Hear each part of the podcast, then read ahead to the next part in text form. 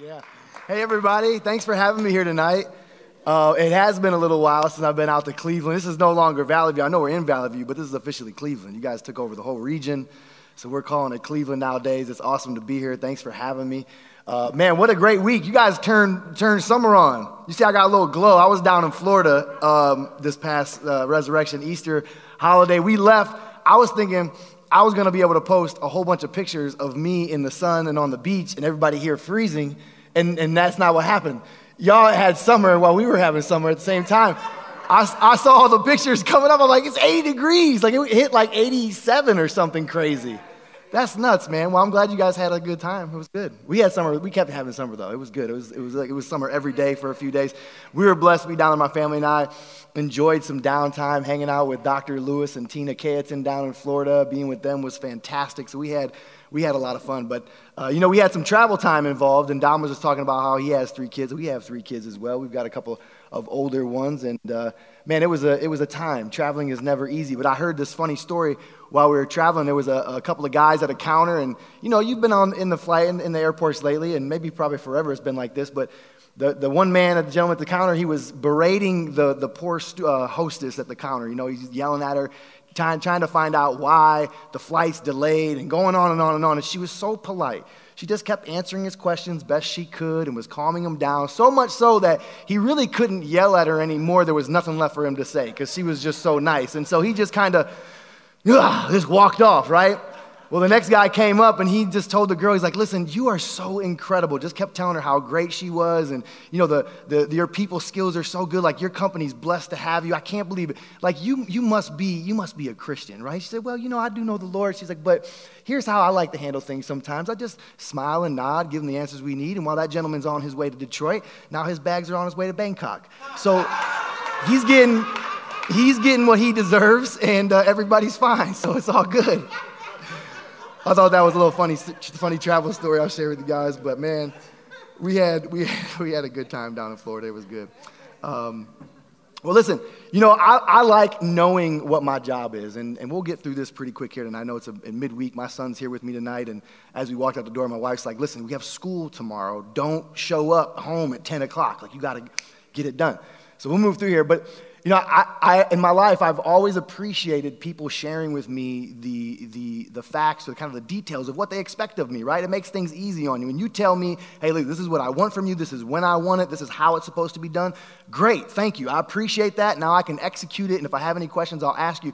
How nice is it to know your role as a Christian?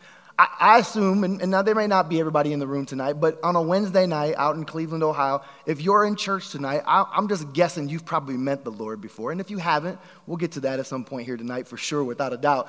But, but the, the thing is, is that I'm probably preaching a little bit to the choir, which is fine. But it's good as you go along in your walk with the Lord. How nice is it to know when God reveals things to you and you are able to identify what it is He's asking of you? Like the confusion's taken out of the, the situation a little bit. That's what we want to do here tonight. I want to kind of express to you a little bit about what your role is, how to do your job, and then win at it or succeed at it. You know, the truth of the matter is, is that within the church and around us, surrounding us in, in the world, there's a lot of disunity at the moment, right? It happens everywhere. But I wanted to talk to you guys about the church's job to be unified. It's so important. In fact, if you listen to Jesus, you read his word, his last testimony, his last message, if you will, his last prayer was that we would be unified. That we would love one another the way he loves the church. That we would take on to one with one another the way that he has taken on his love and passion for us. That was what was on his mind. Like, you know, I think about it in a kind of a funny way sometimes. I think to myself, like, if I was dying, you know, what would I be thinking about? What would be on my mind? It certainly wouldn't be my grocery list or what I'm going to wear or, you know, what happened before the day and maybe the bickering or little fights I had in my life. It would be on the things that matter most to me, the things that are embedded into my heart. And here's Jesus just days away from dying. And the last thing that's on his mind, the thing that's embedded in his heart, is that we would love one another. That we would be a unified church. That we would treat one another with the kind of respect and love that he treated us. He begged for that. He prayed for that. And that was his last message to us. So it's so important that we understand our role, that we, that we can identify that and when we can walk in it. You know, unity is the soul of fellowship. It's the very essence, the core of how God desires his church to live. It was and is the hope of Jesus that you experience oneness, unity, and understanding amongst the brethren. In John 15, 16, and 17, this is what he says Jesus' last message, his final prayer rings out his heart that we would love one another above all else, as Christ loves us. It was on the forefront of his mind that we would support one another and be unified under his banner. It goes on to say in John 17, I am praying for all who believe in me would be united as one, just as you and I are one. That's the prayer Jesus left us with. That we would remain in unity the way that you and him are in unity. That's our job. That is what we are called to do as the church to remain in unity at all costs, identifying and then purposefully executing the thing that matters most to Jesus. And on his dying day, that's what he told us. This is what matters most to me that you would remain in unity. Why? Because he knows that when we're in unity, we're powerful. When people unite, they move mountains. When we're united as a church, we can change our region. We can take our state. We can, can, we, can, we can turn our country, our world for Jesus. I've heard a lot of talk, and we've seen over the last couple of months uh, uh, revival in the land. We've seen it taking place at universities and colleges, and people rising up and saying, Revival is here. Well, how does it happen? It starts in unity. Because when we're unified, we're powerful. We're able to make moves that affect regions, that affect people for Jesus in powerful ways. But it starts inside here, it starts inside these walls. Unity certainly equals power. Let me give you a, few things here, four, in fact, of how we can get unified here tonight. Number one, it's to focus on the things that we share, not our differences. That's the first thing we got to do. We got to look around the room. We got to find out what is the one common denominator, or two, or three, or four, that we share. Because I see plenty of differences in the way I live my life, maybe the way you live your life, the way you look, the way you act, where you're from. There's all kind of different people here tonight, right? Different races, there's women, there's men. Some of y'all come from the country, some people coming from the city. Some of us grew up in the suburbs, some of us are educated, some of us have a little less education. We all have different backgrounds, we all come from different places. But the reality is, is that the one thing that combines and congeals all of us together here tonight is Jesus. It's the one thing that we can all hang our hat on and say, look, there might be a lot of differences of understanding where we come from. I may not know where you grew up, I may not know where your grandma lives, but I know that Jesus living in you is the same Jesus that lives in me. And if we've got that, then man, we can make changes in our communities. We can make changes in our schools, in our workplaces, in our cities, in our nation. Romans 14, 19 says this it says, Let us concentrate on the things which create harmony and the growth of our fellowship together. We've got to concentrate. What does it mean to concentrate? It means to, it means to focus all of your efforts onto a single thing in order to accomplish the task. You've got to concentrate your efforts on being unified. It doesn't just happen by accident, right? My boys are seven and nine. I love talking about them because they give me tons of analogies. And they're at the age right now where they're sort of like, I don't know, I'll equate them to like a puppy. They're, they're like a six, eight month old puppy, right? Like they're, they're old enough to kind of understand what's going on, but they're young enough to just still like, I gotta snap them back into reality. I'm like, hey, I'm like, look at me. I need, I need your eyes and your ears at the same time, right? To know that you're hearing what I'm saying. Like, you, you're, like you're looking at me, but I can see the glaze. It's not, it's not happening. So I'll, so I'll, hey, hey, right here, right here. Okay, okay, that's what I teach them. I'm like, what do we need to listen with? Our eyes and our ears. I'm like, give them to me. You got to concentrate on it. You got to make a concerted effort to understand hey, God, I'm listening, not just with my ears, I'm listening with my eyes. What's going on around me? What am I seeing? Am I empathizing with people? Am I recognizing what people are going through? Am I seeing the issues in their life that, that certainly affect me the same way? I, I got to understand they're going through some things, and it may not be the same thing I'm going through, but man, they're, they're a human just like me. Let me understand a little bit more about what's happening. How, how can I understand better your situation? Because my goal is to ensure that every person I come in contact with knows Jesus. And if I'm in this building and I'm encountering you, we've got to get on the same page. And so if I'm, I'm, I'm making contact with you, I want to know what it is you're going through. I want to know what it is that you're dealing with so that I can make sure that when we leave this space, man, we're unified. We were making a concentrated effort to ensure that everybody we come in contact with is going to know the Jesus that me and you know. That's going to experience the love, compassion, mercy, and grace that we've gotten the opportunity to experience.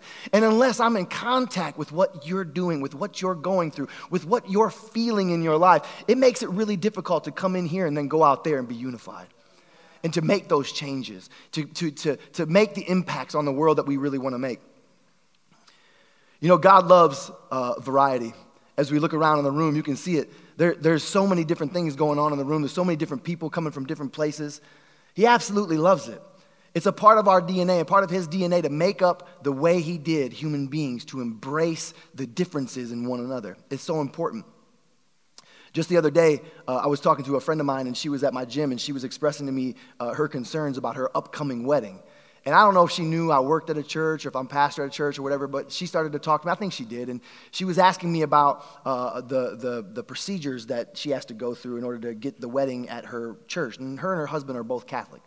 They have, they're, and they're two different types of Catholic. And I don't know, I don't know what's what, but all I know is there's a whole bunch of different types of all kind of stuff, right? There's, there's Baptists and then there's Baptists and then there's like Pentecostals and there's Pentecostals and there's, so there's like all the differences and all the things. Like Cleveland, Ohio is probably, Ohio in general is probably one of the biggest melting pots of all those things. Like you can go down a strip of, they're all Christian churches, but there's like a hundred different types of Christian churches. I'm like, all right, just whatever. I, you like Jesus? We loving Jesus? Is that what we're doing? All right, I'm good. So, so she told me the story. She was so frustrated. She said, You know, my, my, my bishop has to approve uh, that I would, I think, marry this man or that I could have the wedding. I'm not sure. There's a whole bunch of layers, right? So it's like bishop had to approve something, then his bishop had to approve something. Once that was approved, then her priest had to approve it, then his priest had to approve it, and then the facility they were going to get married at had to be approved. So it's like all this going down the list of all these things that had to happen. And it wasn't looking like it was going to happen. She was very frustrated. I said, Yara, oh, I was supposed to use your name. I said, listen, girl, I got you. I said, I got you. I want you to know I, I, work at a church, and I just need to know one thing. Do you love Jesus? She said, Yes, of course I, I love Jesus. Yes, we both do. We're Christians, whatever. I'm like, I'll marry you. It's all good. She said, Would you marry me? Really? I'm like, Yes, I'll marry you. I'm like, in fact, I got four locations you can pick from. You can come to Lorain, you can go to Avon Lake, you go to, you go to Valley View, you go, you can go all the way out to Wickliffe. I would pick Wickliffe. It's really pretty. It's got like a garden situation. Like you just go up on a hill and it's got this pretty white building. It's all, it's kind of the stereotypical church building you want to go to. She's like, oh my gosh, that's incredible. And, and as we were laughing, she started to get a little bit choked up. And she's like, I'm so disappointed that, that I can't get married in my own church. I've been going there like, you know, for a lot of years and, and it's a special place to me, but it doesn't make any sense to me why I'd have to go through all these hoops just to get married. Like, I, you know, and she doesn't know what she doesn't know, and I don't either. So it wasn't, we were just kind of, you know, dumb, blind, leading the blind. I'm like, I don't know either, Yar, but I'm just telling you, like, look, what I do know is that, that you love Jesus, and I love the same Jesus. So, you know, what it is that you're trying to hop through and get through to get to where you want to be with your wedding, like, look, I, I'm sorry that you're dealing with it. But, but what I can tell you is, is that, that we both, me and you, and your husband, your, your fiance, let's concentrate on what we do know. Let's concentrate on the things that we share that bring us together, which is Jesus. And in that, the unity of your life, the marriage that you're about to experience, is going to be the most beautiful thing you've ever had. And it's going to be powerful and it's going to be great and all these good things. And she's just, you know, crying and loving it. And, and it was like, man, this is the moment where I understand a little bit more about the understanding of what Jesus was trying to say when he said, like, look, there's a lot going on in the world. A lot. Like right now, there's a lot going on. And I know every generation's got a story, right? Like, I think if we rewound about 100 years and we said, man, this is the worst the world has ever been, they'd be like, hold on, time out. time out. Let me explain to you what's going on back in 18, whatever. And then, you know, 16 and 13. It, it, it's just not, you know, all the stories are kind of being rewritten. But here's the thing I know is that me and us and you, you all, we're, we're here living and breathing through what we're going through right now. And things are pretty wild, right?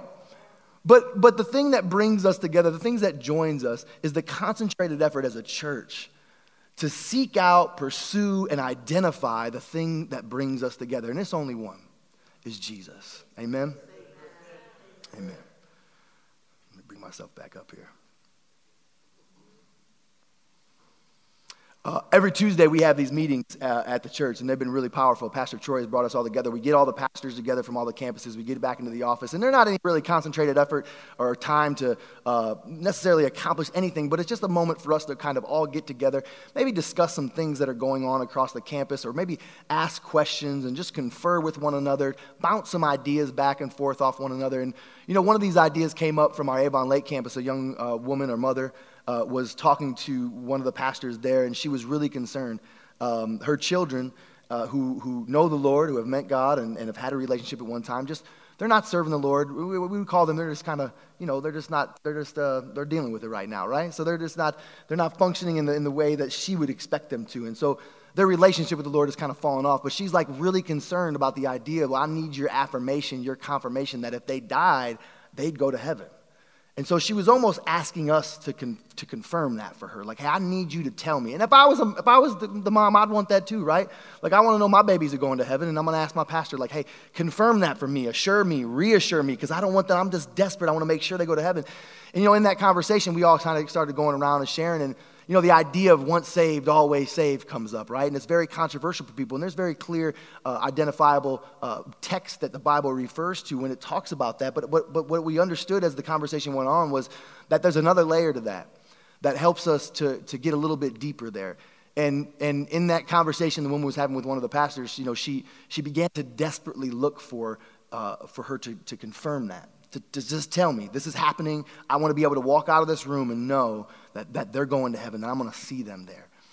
You know, I wish for that moment I could be there and I wanted to share with her. I'm like, look, you know, this is my input. I, I, I often find myself, you know, humbled, very humbled by the idea of being able to identify for people um, the questions, those large looming questions of eternity that we often have. And, you know, if I was there with her, I, I think what I would have said to her was like, you know, what we need to do at this moment is probably take a step back.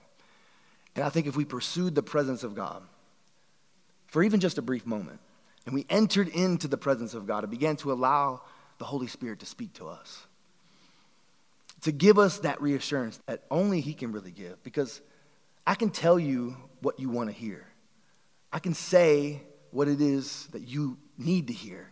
And whether I'm right or wrong doesn't really matter, to be honest. I mean, it does in the context of, you know, ensuring that I'm speaking biblical truth, but what, what doesn't matter is, is my opinion. M- my complete understanding of looking at the Word of God and saying, look, I got a grasp on this so much so that I can tell you yes or no. That's really scary thought to me. I've been to a lot of church services, I've been to a lot of camp meetings, I've been to a lot of seminars. By the way, uh, what, what's, the, what's the gentleman's name? Ken Roberts, man, that dude is legit. Like, I don't take notes from a lot of people. Oh my gosh, I, I take notes from that gentleman. So get on that for sure. But, but, I, but I know in that moment that if, if we were able to enter into the presence of God, that she'd be able to hear directly from the Lord on understanding what it is that is the deepening and the love and affection that He has for her children and her. That nothing can separate them from His love. That at the end of the day, Jesus' prayer was that we would be unified, that there would be an opportunity for his love to overtake every single one of us. It's a beautiful moment when you enter into the presence of God. It's a reassurance, it's a concentration of pulling together our effort to remain unified with one another, to ensure that we all understand the full grace and mercy of Jesus. Ephesians 4 says this there is only one body and one spirit, and we have been called to one hope. There is only one Lord, one faith, one baptism, and only one God, who is the Father of us all, who is over all, is through all, and is in all.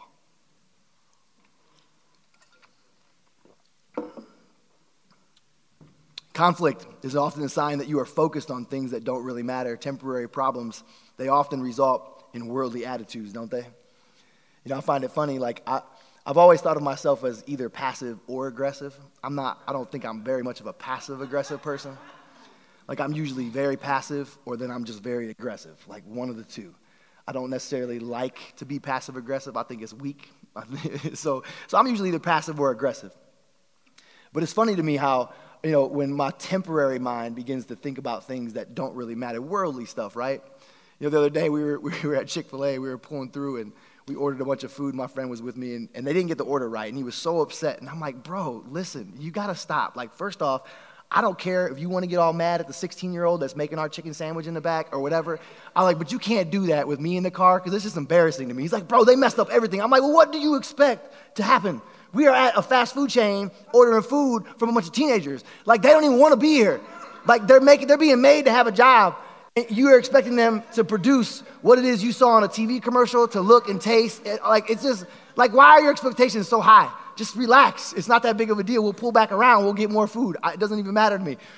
But it's funny, right? Like we'll get into these, we'll get into these heated moments of life about things that don't matter all the time. Like the guy at the counter yelling at this poor woman that has nothing to do with whether or not flights are coming in or leaving on time or if they got to have fuel. She didn't have anything to do with that. But we're just so ready to yell and scream and go crazy on people about things that they aren't even in control of.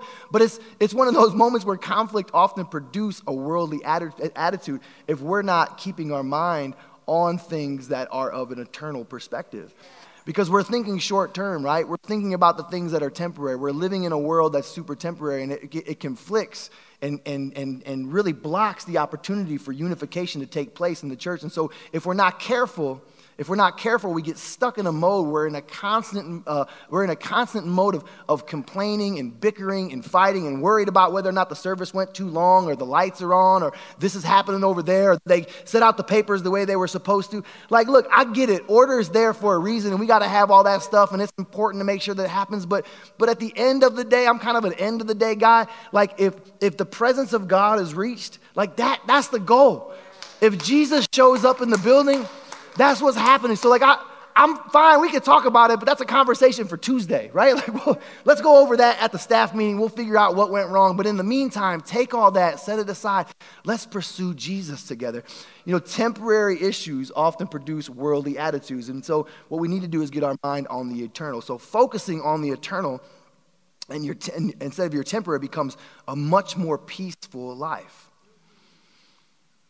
In Romans 14:1 it says this, "Welcome with open arms fellow believers who don't see things the way you do and don't jump all over them every time they do or say something you don't agree with. They have their own history to deal with. Treat them gently. Be gentle with people, man. We've all got some past, right? We all have some history that, you know, bring out the things in our life or the attitudes or the life that we live. That's, that's just kind of the way it goes. And I don't, I don't know your trauma, but, but that often produces behavior, right? Like trauma or behavior is also often a, a result of the trauma that you've been through. Behavior doesn't just happen, it's, it's usually a defense mechanism because of things that you've gone through. So it's not always necessarily a reflection of the character of the person that you are, but instead of the issues that you've dealt with, oftentimes not even your fault, right? As children or young people, things that's when that, those things happen, and you're, you're dealing with now a behavior pattern that is, that is a result of the trauma that you've experienced. You know, one of the things that we do at North Coast is Joshua Kids. I'm, I do not know if you guys are all familiar. We just did this a couple, like last month, right? We sponsored children. We've been doing it for 30 years. It's a beautiful thing. If you meet some of these children, for goodness sakes, me, I'm one. uh, my children, we, they, we all got issues. My point is, is like Joshua Kids is great. I, my mother, 30 years ago, helped start that, and uh, I would watch her meet with some of these children. We'd bring them to our home. We'd have the program here at the church, and you know the behavior patterns that a lot of them exhibited without parents at home, oftentimes missing meals, not having a bed to lay on, barely making it to school ever. You know, they're dealing with trauma in their life, and so there would be an outward display of behavior that we would categorize as bad right? Or, you know, mischievous or whatever you want to call it, delinquent. But the reality of the trauma in their life was producing behaviors that were a defense mechanism in order to save them. It's how they would react to the trauma that they're dealing with. And so it requires a unified church, a unified people to step in and say, listen, I see the behavior and I don't recognize it as who you are, but what happened to you. And over and over again the love of Jesus that comforts that child, produces a dropping of the shoulders, a loosening of the chains that bind them. And it's the same thing for us because it doesn't really matter, you know, if you're, you're, you're a young person or you're, you know, you're a teenager. We all have our different stages in life, right? Like they're a little bit more difficult to deal with at certain ages. My, my seven and nine year old, they're great, but sometimes I'm like, oh my goodness, guys, like just stop talking. Just be quiet. Everybody remind, they'll send me memes. My wife will send me memes like, one of these days you're to wake up. And I'm looking, this is me looking at the phone. And it's like a meme of like, one of these days you're to wake up and they're to be 30 and you're to wish they were seven and nine again. I'm like, no, I'm not. No, I'm not. Like some other people might, I am not. This is, they're ridiculous. You know, and then I got a teen, I got a 17 year old at home. She's great. So great. So great. Sometimes. So, like, it's just, you know, you got, oh, and it's not just young people, because listen, all you 30, 40 year olds, 50 year olds that think you know everything, because you're like, you know, all the old grumpy people, we all got stages of life we need to deal with, right? We're always, we're always dealing with these issues that we got. But we're a work in progress. It never really ends. There's a, there's a powerful woman, it's Ruth Graham, Billy Graham's wife. You know, in 2007, she passed away, and this is what was written on her headstone. It says, End of construction, June 14th, 2007. Thank you for your patience. That's crazy. That's crazy to me that, that that woman, I don't know a lot about her. I do know she was a mighty woman of God and had some profound thoughts and was able to share the gospel for many, many years. Very powerful woman. But that's what she chose to put on her headstone. End of construction, June 14, 2007. I thank you for your patience. Man, she died an old woman. And understanding that, man, it took a lifetime of construction for God to continue to work on her. And thank you for being patient. Thank you for being patient with me. I'm standing up here 40 years later, being at church on the North Coast. Thanks for being patient. I've been running these halls for a long time, making a lot of mistakes in front of a lot of people that know me since I was down here. Thanks for being patient with me.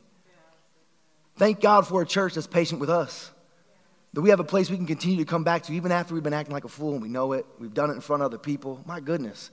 How many times have you been the guy in the counter at the, at the, at the airline yelling at some poor woman behind the counter and you turn around and somebody, you know, like, oh, hey, sorry about that. I had a really bad day today. This is my normal thing. That's not normally how I act. Like, I know it's not. It's okay. It's no big deal. I'm not going to tell anybody. Let's, you know, we'll see. We got to be patient with one another. In 1 Corinthians, it says this Let there be real harmony so there are no divisions in the church. I plead with you. I plead with you, he wrote, with you to be of one mind, united in thought and purpose. Man, that's powerful. Let's skip on to number two. We got to get moving here. Number two, realize I must continually work at unity. We have to make every effort and uh, this is Ephesians 4 3. Make every effort to keep the unity of the Spirit. Bind yourselves together by living in peace with each other. It's intentional. By binding ourselves, is what the scripture says, binding yourself together by living in peace with each other. Unity only happens when you're intentional about understanding other people. It's a concentrated effort. It's an absolutely concentrated effort to live in unity. It doesn't just happen. You can be conscious about it. It's okay. Like, I think oftentimes people confuse the idea of trying to be conscious about something as trying too hard. Like, look, if you're not trying, if you're not trying, you're not going to get there. That's just the way it's going to be. I mean, some of us are naturally gifted in some areas, right? Like, you're just born that way. It's the juice Jesus dropped in. You just have it. You just got it. But there are other areas in your life that you got to work on it. You got to concentrate. That's why you can have somebody who can be an incredible wife, but they can be a horrible sister. Like, how? You're a good person here, but you're a horrible person there, right? Like you can be an incredible worker, you can be an incredible employee, but then you're just a terrible parent. How's that work? Because you do all the things you're expected to do here. You're, you're great at work. You're friends with everybody. You're a good team player. You go home and like you're just a punk to your kids. Like you don't you don't treat them well. You don't you don't help them with anything. How does that take place? Well, what are you concentrating on? What are you working on? The truth of the matter is, is if you want to be good at something, you got to work at it. That's just no other way around it. That's just a human reality. Like if I'm good at something, and trust me when I tell you, like if I'm doing good at something, it's because I worked for it. There are very little things in my life that I can just do without trying. So if I can do it, then you can do it. That's the human story. If one of us can do it, that's how records always get broken. You know, you know, I don't know what the distance for the mile was, but I've heard the story over and over again. It was like stuck at like eight, nine minutes for a long, long time. Then somebody broke it. It was like never would happen. This would never happen. It got broke, and then a week later, it got broke. A week later, it got broke. A week later, it got broke. Because once we break through that ceiling, we recognize in us the other person's ability to do something means that I can do that. If you can do it, I can do it. But you got to concentrate on it. So here's a few things you don't want to do, right? Those are two things we want to do. Here's two. There's a couple things we do not want to do these things. Don't get confused. We do not want to do these things. Don't bring worldly values into the church. Don't bring the worldly values into the church. Like it's not a recording system. So I, you know, I, am fine with people calling me Pastor Lou. It still throws me off. It's really weird. It's strange to me. Um, it just is what it is, and I'm fine with it. But but Lou Lewis is fine with me. I that's my that's my name. It's a powerful name. You know what it means? It means famous warrior. So you adding pastor to it doesn't mean all that much to me. I get it. I, I'm fine. I mean, from a title perspective, like, you know, we all have to have those. We want that because it's just, it's just the way order goes and whatever. Fine. But Lou is a good name for me. I'll take it. It's powerful. And, and, you know, we bring those kind of ideas into the church, whether it's titles or it's positioning or it's, you know, pomp and circumstance whatever it is. Like, fine, you want to have that. You want to wear your name tag, do your thing. I, it's all fine. It's all good. But just recognize that that doesn't mean anything on the scale of, of, of, of, of where Jesus is trying to take us, right? Of the unity of the church. It doesn't, it doesn't take us anywhere further than what he's already taken us. Let's just move on past that. I won't step on anybody's toes. It is what it is. it's not a big deal. 1 Corinthians 3 says this You're acting the same way unbelievers act in the world. The proof of your immaturity. That's what it's saying. You're proving your immaturity when we're bringing worldly value systems into the world. And it's easy to identify, right?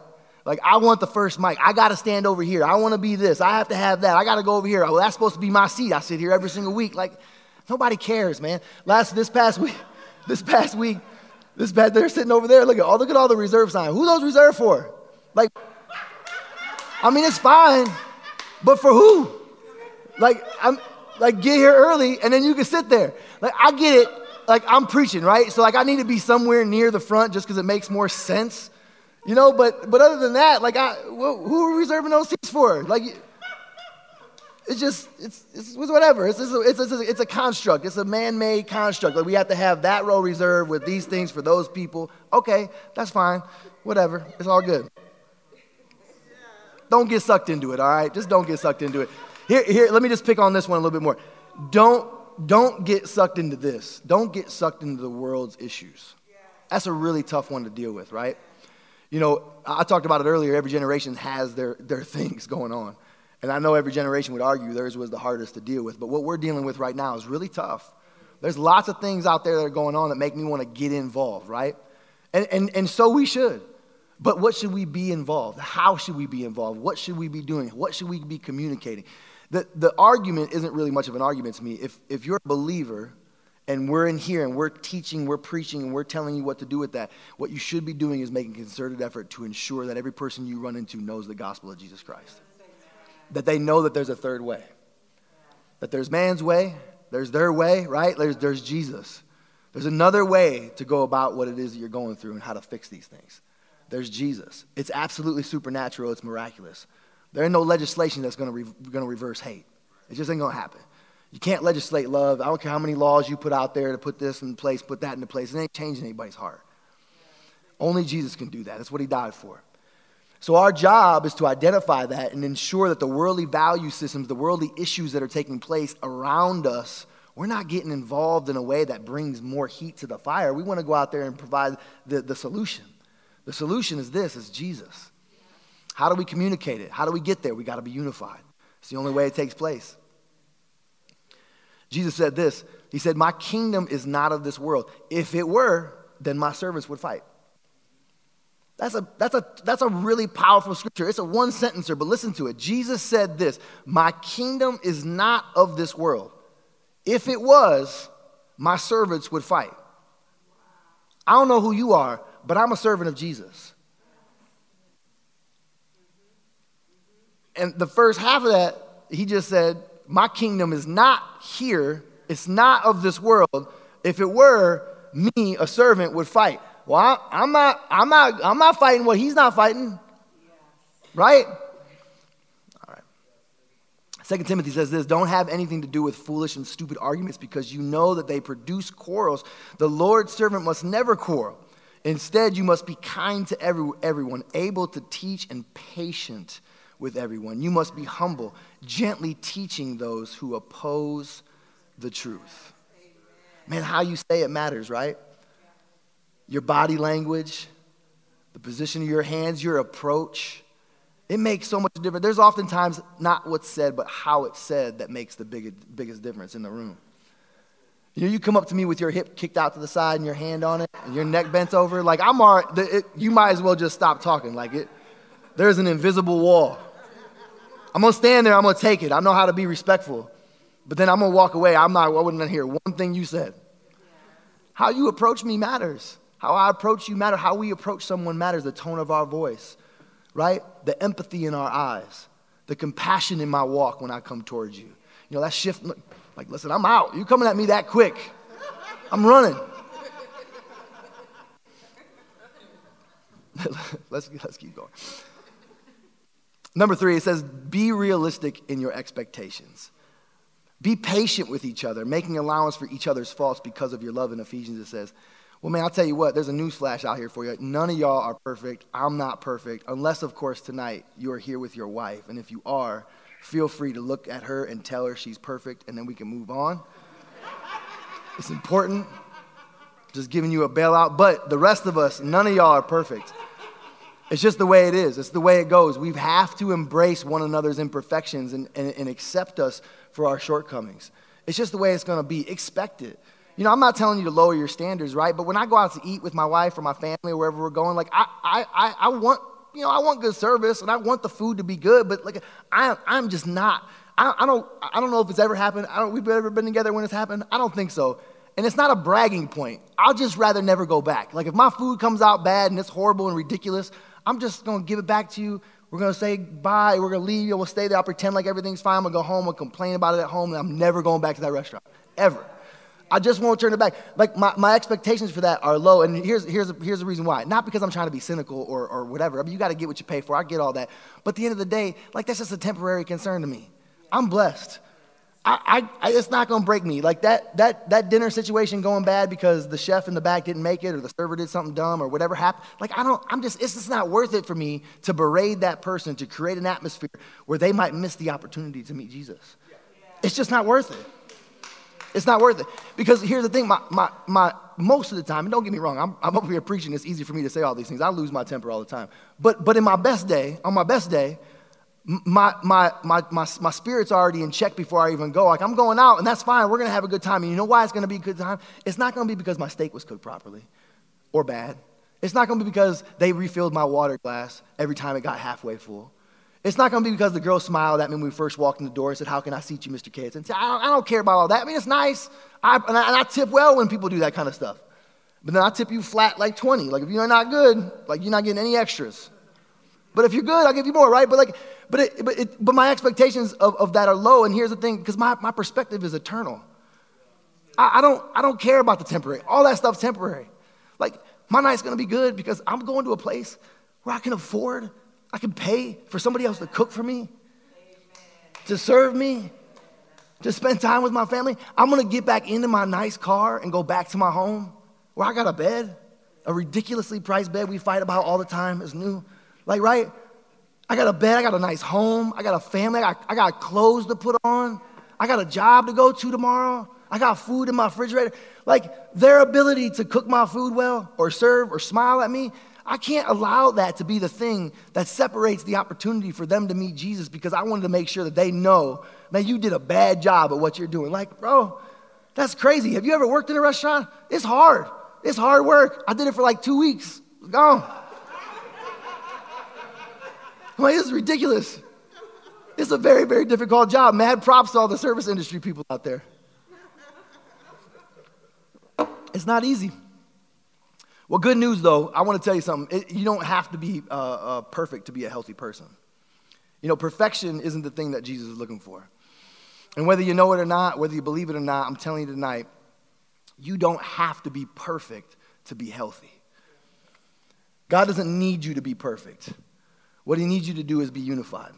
What He's asked us to do is become under His identification of what's most important to Him, to concentrate, to make a concerted effort to ensure that everybody that comes in contact with you knows him, meets him, has the opportunity to experience his presence. Despite your imperfection, Jesus loves you passionately.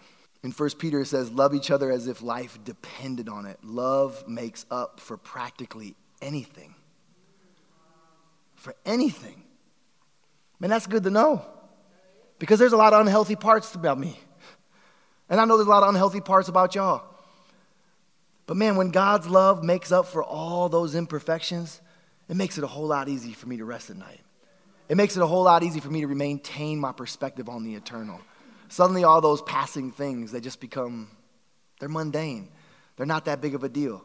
I don't have to get angry at somebody because they did something silly. I mean, to be honest with you, I, I just kind of expect it. I see it now more as an opportunity to bless you for being ridiculous. Because I want to ensure that despite your imperfection, you know that somebody out there believes in what they say they believe in. Somebody out there that reads the Bible actually practices it. So when, when 1 Peter 4 8 says, love each other as if your life depended on it, and that love makes up for practically anything, you feel it. You see it. You've tasted it. Because of me, because of you. So when we walk out of the building tonight, unified, we walk into the, to the, to the place we're going to go eat, or we walk back into our home with our loved ones that maybe doesn't, don't know Jesus, we get to work tomorrow morning.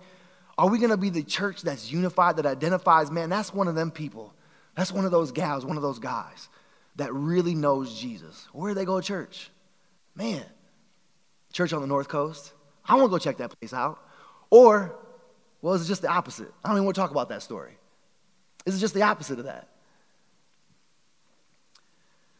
Number four, the final one. It says, offer encouragement instead of criticism. Let's use all of our energy in getting along with each other. Help each other by using encouraging word.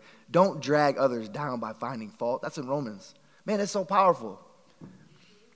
I love, I love that about, you know, so many people I've grown up with. North Coast is such a loving place. You ever read any of our reviews? Most of them include, like, man, when I walked in the building, it made me feel like family. They complimented me, told me how good I looked, how nice my hair was, how cool my shoes were. That's a great thing. But that's a concentrated effort. Like in the morning, you have little motivational speeches. Everybody got the little, little tags on their, on their mirror, say something like positive today. I don't know, whatever they have on there, positive affirmations. Like, don't, don't, don't just be positive with yourself. Remind yourself, like the first person you come in contact with today, what are you going to tell them about themselves that's great? It's not hard. Oh my gosh, I love your blouse. It's so pretty. Man, what a sweater. I wish I had shoes like those. Your hair is looking good today. Sorry, John.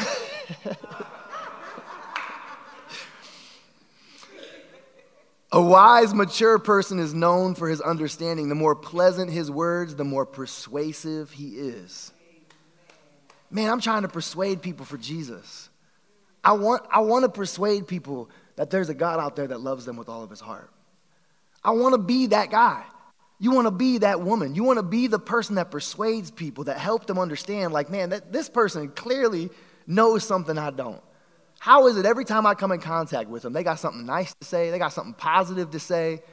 Like even when they talk, they can't help they can't help but say sorry about the thing they said it was wasn't even that negative. Like if you heard my guys I work with, like I want to be that person, but it takes a concerted effort. It takes a practice, it takes a concentration. Oh, I like this saying. It says, You're never persuasive if you're abrasive. You can't be persuasive when you're abrasive, right? So come out hot with something nice to say about somebody and see how those walls come down. We're going to wrap up here. Galatians 5:13 says, "You've been called to live in freedom. Not freedom to indulge in selfish nature, but freedom to serve each other in love." God's entire law this is it right here. God's entire law is summed up in love your neighbor as yourself. We can put a period on it and end right there, man. You know? It's like when you talk for a living, you hear yourself talk. I was actually watching one of my messages the other day, and I'm like, man, this is rough. It's so rough to hear yourself talk, thinking about all the things you, you think you know. I think oftentimes to myself, like, I could probably just stand up here and repeat the name of Jesus for 30 straight minutes, and it would probably be better. Like, just usher in the presence of Jesus, have Dion play behind me for 30 straight minutes, and just say his name over and over and over again. Be the best message I ever preached. Says, But you keep biting and devouring each other and tearing each other apart. You will be destroyed by each other. You know I like to call that? I call that cannibal Christianity. We start eating one another. We start biting on one another, chewing on one another, griping and complaining and judging. And, you know, you want to get to know somebody, go hang out with them. You know, you got to find out where somebody's grandma stays, where, where they eat at, where do they hang out at. I talk about all the time to people. They'll often say to me, like, well, man, you guys' church is so, is so diverse and there's all these different cultures there and all these different races. I'm like, it's great, but it's a concentrated effort. it doesn't just happen. Like, we make an effort at it.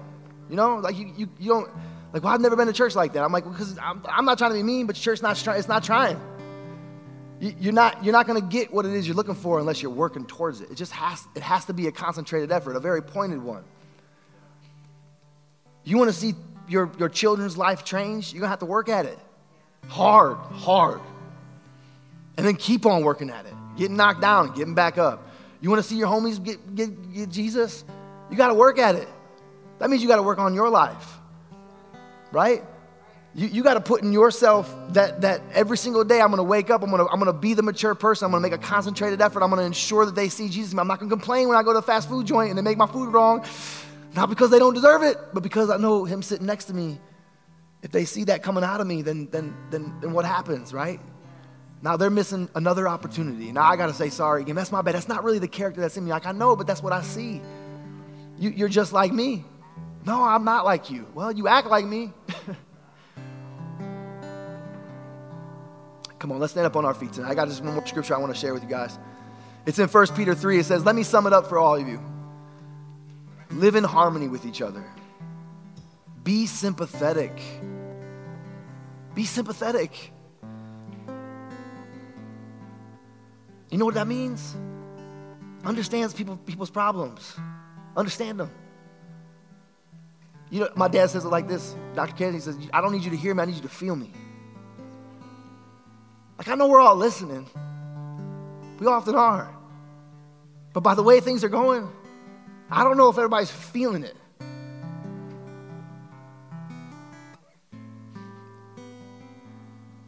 Pastor Glenn, you remember a conversation we had about two years ago? You don't hear me. Elbow him. You remember a conversation we had about two years ago? We had a conversation about two years ago, man. I, I picked up the phone and I called him. It was just a time in our nation. It was people were going crazy. World was on fire. I'm like, I don't know what I'm supposed to do.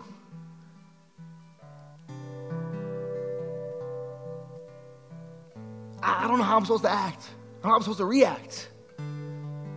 I never had to deal with something like this before. He went on to share a story with me about his family. It broke my heart. But but it, it it did something in me. It gave me an opportunity to sympathize on a level that I've never, never had before. And I didn't even, I thought I knew. But it's so important that, that we connect with one another. In, in here, in here, like I know we're gonna go out of here and we need to keep on preaching the gospel, but in here, this is a, this is a, this is a church preaching to the choir message tonight. It's so important that we recognize and understand people's stories, knowing where they came from, knowing what they've gone through, know what they're going through. Because it's, it's in those moments that revival happens. Suddenly, Suddenly, the thing that I thought divided us is the thing that, that actually connected us. It brought us together. And now, suddenly, I'm not just one, I'm two. And then there's another one over here, I'm three. And then I'm four. And then I'm five. And I'm six. And I'm seven. And I'm a dozen. And then I'm a thousand. It makes it really hard for somebody to stand up to somebody when I come a thousand deep. What are you going to say now? Nothing. You're not, you're going to listen. Then you're going to say, well, how did you do that? How did you guys all get together? You all look so different. You come from different places. You act different. You talk different. Yeah, but we, we got one common denominator is Jesus. And we all found him at different places, at different times, and different circumstances. But then we came together, we shared our stories, and now we're unified. And we're going to take our city. We're going to take our families. We're going to take our schools and our workplaces, our communities, our states, and our countries. That's how that works. It's how it always works. It's how it's always worked. So, as much as the evil that's being rewritten and being retold again, guess what? The same is for Jesus is going to come through and he's going to win. He's going to come back and he's going to do his thing again. He's a restorer. He's a fulfiller of promises. He's the waymaker. He's the healer. He's the everything. But he required the unified church. He begged you for it.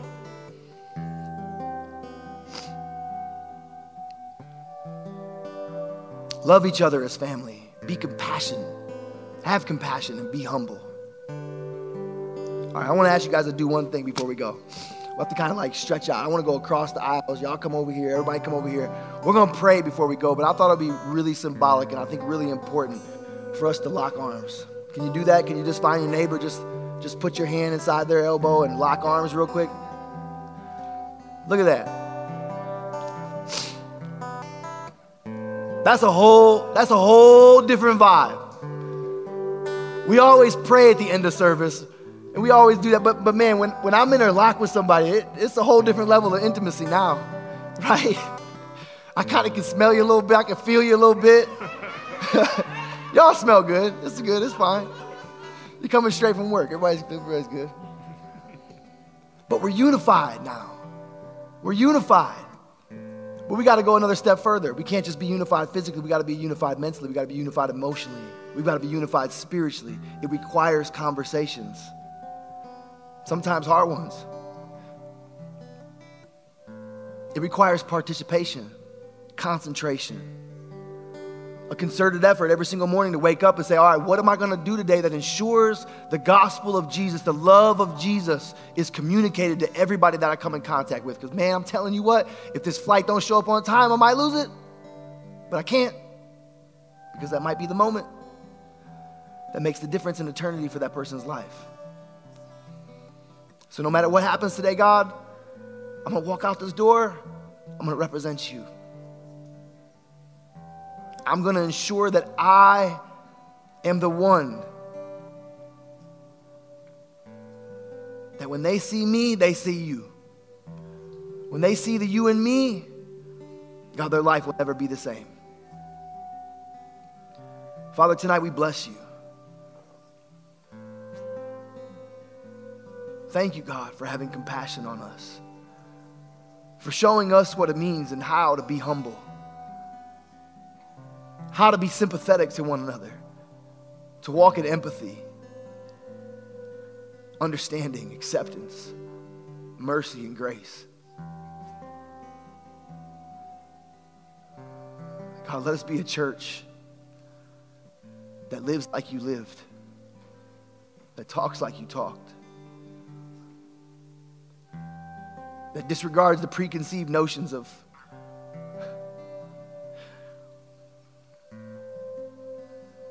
I can accept you, but first we got to fix you. No.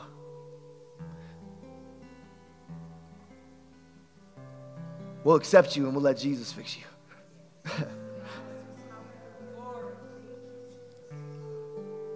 God, tonight we walk out of here unified. Not just with one another, but with you, God. Allowing the Jesus in us to come out so that we're talking differently, we're walking differently, we're acting differently, we're living with compassion and love for one another. In your name I pray. Amen. Amen. Well, listen, before we go, I want to do this. Yeah, that's awesome. My pastors and, and altar ministers, uh, if, if you would come to the front, it's really important, I think, as a church body, we, we take the opportunity to ensure that before we leave here, whether you've met Jesus many times before, you've never met him tonight. Whether you need to talk to him again tonight, or you just need prayer, you have some things going on in your life that, that require a little extra, little extra help, maybe just a shoulder to cry on. These folks up here, they know Jesus. They live Jesus. They're the, they're the embodiment of. And they will hold you and pray for you and comfort you and ensure that before you leave here, you have an experience with your Father. So tonight, I invite you to come on up, pray with them. Be blessed tonight. We're back here on Sunday. Hopefully, I'll get to see you guys soon. live right, love everybody, pray hard. Have a great night.